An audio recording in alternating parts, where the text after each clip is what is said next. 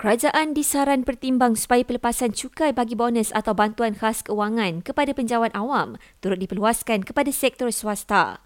Menurut Kongres Kesatuan Sekerja Malaysia MTUC, ia bertujuan untuk menjamin agar tidak wujud situasi dui standard dalam pemberian pelepasan cukai berkenaan. Baru-baru ini Perdana Menteri mengumumkan bantuan khas keuangan kepada semua penjawat awam di semua negeri akan dikecualikan cukai. Menteri Ekonomi tegur sikap setengah peniaga restoran dan kedai makan yang masih enggan menurunkan harga makanan dan minuman meskipun harga bahan mentah turun. Ujar Rafizi Ramli, kerjasama peniaga berkenaan amat penting untuk bantu rakyat tambah ruang perbelanjaan dan mengurangkan beban keuangan mereka.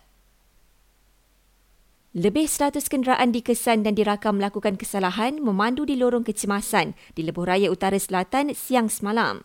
JPJ memaklumkan kesalahan itu dikesan melalui operasi pemantauan khas Tahun Baru Cina. Kesalahan tersebut adalah antara tujuh kesalahan tidak boleh dikompaun dan akan terus didakwa di mahkamah.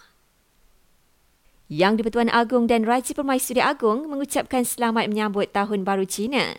Baginda berdua turut menzahirkan harapan semoga sambutan perayaan ini akan terus mengukuhkan dan mengeratkan lagi perpaduan, semangat muhibah dan toleransi sesama rakyat Malaysia dan kerajaan akan bincang dengan semua jabatan yang terbabit dengan projek pembangunan dembangan sungai bersepadu Sungai Golok pada minggu depan bagi menyelesaikan isu banjir.